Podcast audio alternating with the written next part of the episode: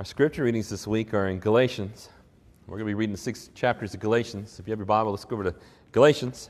I want to take some notes, some thoughts here uh, from, from our text. Now, Galatians, when I think about Galatians, a number of things that come to mind. And one of the things I think about is the freedom that we have in Christ. And I think some people think about the freedom we have in Christ and they take the grace of Christ and they will misapply it. And they'll say, Well, I have freedom to do what I want to do. It sounds like the Corinthians saying, All things are lawful for me. And of course, that's wrong. Uh, freedom in Christ, some have taken it as an, uh, the ability to make adjustments to the gospel and to alter it. Well, that's definitely wrong.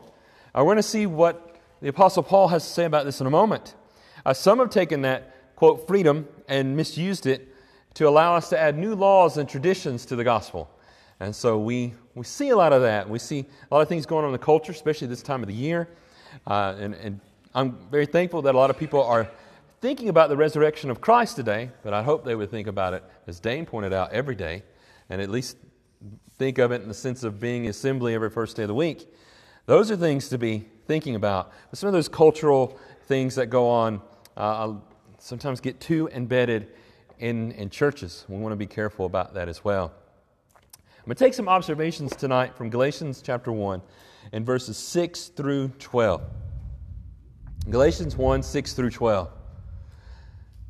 So let's, let's draw out from what we, we see right here.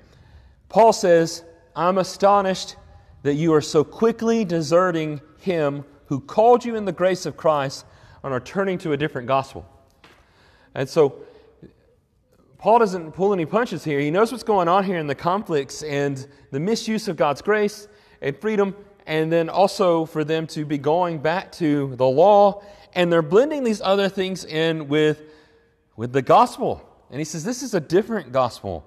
And he says, I'm astonished, I'm shocked by this. And this morning in Bible class, we talked about the emotions that are often conveyed, the, the human nature of the writers of the Bible. And you definitely see that right there and his astonishment at this. And this should be our reaction, shouldn't it? I, hope that we don't get to the point where we hear somebody altering or changing the gospel and we're not astonished by it, we're not shocked by it, it doesn't affect us. We definitely don't want to react in that way. Look at verse 7. He says, Not that there is another one, but there are some who trouble you and want to, to, to distort the gospel of Christ. And how so? Well, if you're familiar with Galatians, you know one of the main things they're doing there is they're adding circumcision to it. And so Paul has to address that. But when you change the gospel, you start changing a lot of things that go on in the Christian life. Let's keep reading. Uh, verses 8 and 9 are very strong. Listen to this. But even if we, who's we? The apostles, the missionaries of, of the church un, under the, the, apostles, any of these guys who, who've gone out. And so Paul's saying, if we, or an angel from heaven should preach to you a gospel contrary to the one that we preach to, him, to you, let him be accursed. Let him be anathema. You know, that's a very strong word. That's a Greek word. If you, if you read like the American Standard and King James, it says anathema. And it means cursed to the greatest extent. Let him be anathema. Verse 9 As we said before, so I say again, if anyone is preaching to you a gospel contrary to the one that you received, let him be accursed. No apostle can change it, no angel from heaven can change it, nobody can change the gospel of Christ. That's a very heavy weight, I think, on some. Uh, when you are have the responsibility to teach, to preach, or if you're instructing other people in just general evangelism or teaching children, you want to make sure that you're teaching the gospel uh, unadulter- un, un, unchanged and not altered in any way. So Especially in this, uh, there's no way I want to be a curse for that. All right, let's look at verse 10 and following. For I am, for am I now seeking the approval of men or of God? Or am I trying to please men? If I were still trying to please man, I would not be a servant of Christ. And that's a great point. And it gets to the point where we realize there are a lot of people out there who are trying to please people. They're about pleasing men and not about pleasing God and not acting as a servant of Christ when it comes to the message of the gospel. And so you start to see some compromises when it comes to the gospel.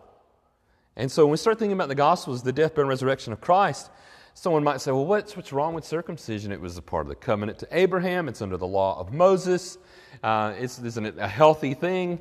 Uh, why not have that in the church? Well, again, it's not a law of Christ, and it's not binding on those who are under Christ, and it's a burden too great to be borne, as Paul says elsewhere. Look at verses 11 and 12.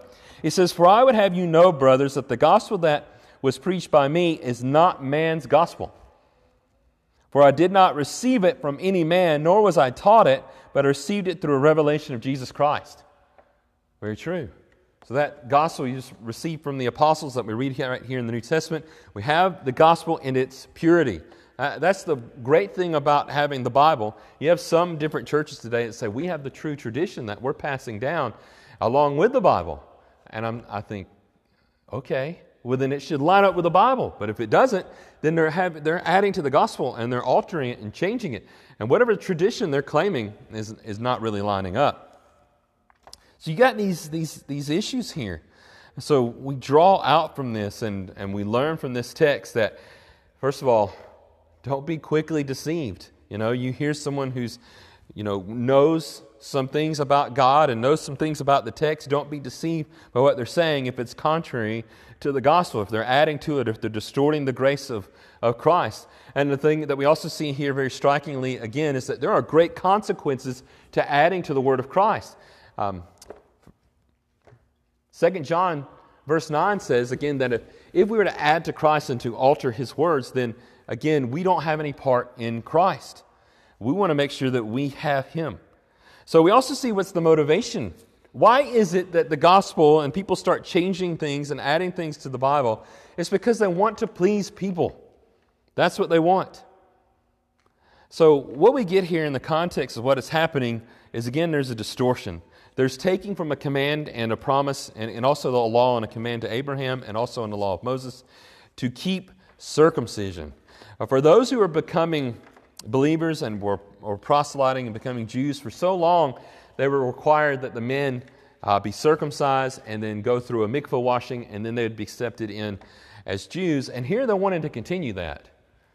And Paul's saying, not under the gospel of Christ. Christ didn't command this. This isn't a part of his plan. Because, yes, you have the blessings of all the nations through Abraham, and God commanded Abraham to be circumcised. And then you have the, the, the commandment in the law of Moses, but it isn't under the law of Christ. Christ didn't command it. You cannot add to it, you cannot take it and, and uh, apply it to the gospel of Christ. But you see a lot of people today, a lot of churches who do this. And it seems the more that they're heretical and they have false views about God, they want to take these things from the Old Testament and from other places. And you would think in all places, the, the Old Testament, you can see the appeal of it. This came from God to his people. Why can't we just pull from it today? And again, we're ultimately under Christ and under his covenant. Now, what, what bad things can come from that? Well, go to chapter 2 with me.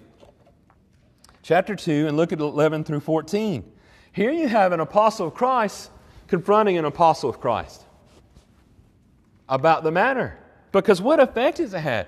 Well, it's not like Peter's compromising anything, or is he? Look here, chapter 2 and verse 11. This is what we read here. But when Cephas, that's Peter, came to Antioch, I opposed him to his face because he stood condemned. He was guilty. For behold, before certain men came from James, he was eating with the Gentiles. But when they came, he drew back and separated himself, fearing the circumcision party. And the rest of the Jews acted hypocritically along with him, so that even Barnabas was led astray by their hypocrisy. But when I saw that their conduct was not in step with the truth of the gospel, I said to Cephas before them all, If you, though a Jew, live like a Gentile and not like a Jew, how can you force the Gentiles to live like Jews? Now, they're the ones coming here, putting the prescription of circumcision on here, but you've given up on that. You're not living under it, but you're allowing these other ones to come here and to put this old law onto them. And what has happened there? There's a separation there with the apostles. And Paul did the right thing in confronting this. Uh, Peter was not acting. You imagine that an apostle, here's the one, he's preached there on the day of Pentecost, 3,000 people have been saved, um, and yet he has stumbled in this area and not handling it the right way. So I, I think those things are fascinating. We want to be very careful with what others want to bring in and add to the truth of the gospel. Look at verses 15 and 16. He says, We ourselves are Jews by birth and not Gentile sinners, yet we know that a person is not justified by works of the law, but through faith in Jesus Christ. So we also have believed in Christ Jesus in order to be justified by faith in Christ and not by works of the law, because the works of the law no one will be justified. There's no justification under the law. You're only condemned under it. But under Christ, you have salvation. Follow His commands, follow His instructions, follow His gospel. If you love Him, that's the right thing to do. And that is a very clear message that we get here in Galatians. And that message of justification he teaches throughout. So if you go over to chapter 3, you'll note this as well. Verses 11 through 14, chapter 3, 11 through 14. Let's start at verse 10. It says, For all who rely on the works of the law are under a curse, for it's written, Cursed is everyone who does not abide by all things written in the book of the law and do them. Well, who can keep up with that? Who can do all that? So it's very clear from the beginning that if you didn't keep all the law, that you were cursed. What I want you to notice here as well, and it stood out to me, is Paul quotes Scripture, Scripture, Scripture, and Scripture. He just keeps going right here. I love it. All right, look at verse 11. He says, Now it is evident that no one is justified before God by the law, for the righteous shall live by faith. Where's that? Habakkuk 2 4. So again, he's quoting, We know that we're justified not by the law. The law only puts the curse on us. It shows us when we do wrong. He says, But we're justified by God by faith, just as Abraham was by faith, and now ultimately under Jesus Christ, because we believe in God and we trust in Christ and who He is and what He has accomplished through the gospel. Look at verse 12. He says, But the law is not of faith, rather, the one who does them shall live by them. And so, if you're wanting to be justified by the law, you're going to have to live by that. Verse 13 Christ redeemed us from the curse of the law by becoming a curse for us for, for it is written, Cursed is everyone who is hanged on a tree. Jesus took that curse out of the way. He bore it on our behalf, just as the Old Testament said would be necessary. Verse 14 So that in Christ Jesus the blessing of Abraham might come to the Gentiles. Remember that blessing? He quotes it for us here. That you may receive the promised Spirit uh, through faith. And so he emphasizes here and, and quoting later on the text that the offspring and that uh, offspring of Abraham, all nations of the world were to be blessed. And that has come in. So, a lot of things we learn and we, we gain from this instruction here in, in the book of Galatians to make us aware that we want to keep the gospel as it's been delivered and given to us without altering it. I want to share another passage with you as well, and I think this is uh, uh an effect as well on, on what is happening here. Galatians 5. Take a look here at Galatians 5. In Galatians 5, we see we have freedom freedom from the condemnation of the law. And you start in verse 13. He says, For you are called to freedom, brothers, only do not use your freedom as an opportunity for the flesh, but through love serve one another. And so that seems to be the tendency there. Those who want to stick to the old law, they feel like if they let go of it, then now all of a sudden they can justify any kind of behavior. And of course, Paul's countering that, so that's not true. Verse 14, he says, For the whole law is fulfilled in one word you shall love your neighbor as yourself. But if you bite and devour one another, watch out that you are not consumed by one another. So, there's a practical sense in which we follow Christ and we continue to keep the commandments of number one, loving our, our loving God, and number two, loving our neighbor. And I think ultimately, when you start to change the gospel, you're putting yourself in a position to where you're, you're definitely compromised. When you start to uh, go out, step out of the gospel, you're stepping outside of the Holy Spirit. Paul says that in the beginning of Galatians chapter 3. He says, Were you, How are you justified?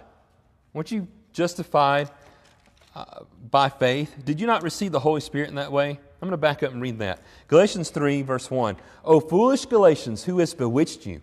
It was before your eyes that Jesus was publicly portrayed as crucified. Let me ask you only this Did you receive the Spirit by the works of the law or by the hearing of faith? So you got a problem now. If you're adding stuff to the gospel, you're going to have other sins in your life and other struggles because you don't have the power and the strength of the Holy Spirit anymore. I'm going to get to that in a moment. But he says, look at verse 3. Are you so foolish, having begun by the Spirit, and now are you being perfected by the flesh? Did you suffer so many things in vain? And if indeed it was in vain, does he who supplies the Spirit to you and works miracles among you do so by works of the law or by the hearing with faith. Just as Abraham believed God, it was accounted to him as righteous. So again, believe, faith. That is the access to the Holy Spirit. I'm going to come right back here to Galatians 5, where we look at the fruits of the Spirit. I'm just going to read two verses here. Look at verses 16 and 17. I think this kind of puts a cap on it. When you start to alter the gospel, you put yourself in a bad position. You compromise yourself when you alter God's word. And there's a devastating curse upon you, and it's by your own actions. Look at this 16 and 17. But I say, walk by the Spirit, and you will not gratify the desires of the flesh. Walk by the Spirit, and you will not gratify the desires of the flesh. So you got these other individuals evidently think, well, if we do this and we keep this law, then we're not going to be giving in to those, those desires and those sins that are mentioned here. And there's a list of them um, to come right after, verses 19 through 20 sorry, 19 through 21, excuse me. Look at verse 17. He says, For the desires of the flesh are against the Spirit, and the desires of the Spirit are against the flesh, for these are opposed to one another to keep you from doing what you want. And so you need the Holy Spirit to give you strength to walk in this Holy Spirit so that you do not fulfill the desires of the flesh, so you want to follow His way, His gospel, His message, the way of Christ. And if you alter that, it has a devastating effect on the rest of your life. And so someone might innocently think, well, can't we do this or alter this or change this? Can't we just, you know, have, you know, change the Lord's Supper or alter it in some way or change the way that uh, people worship in the Bible or to change how the, the church is organized? And you can go down a long list of things that we often face today that a lot of churches, a lot of people do. We want to have no part in that. We know the severity of it, we know the consequence of it. The book of Galatians is a wonderful book that warns us about the devastating effects of it. I think it's a great invitation tonight. I can't overlook this. Is the end of Galatians chapter 3. And listen to this.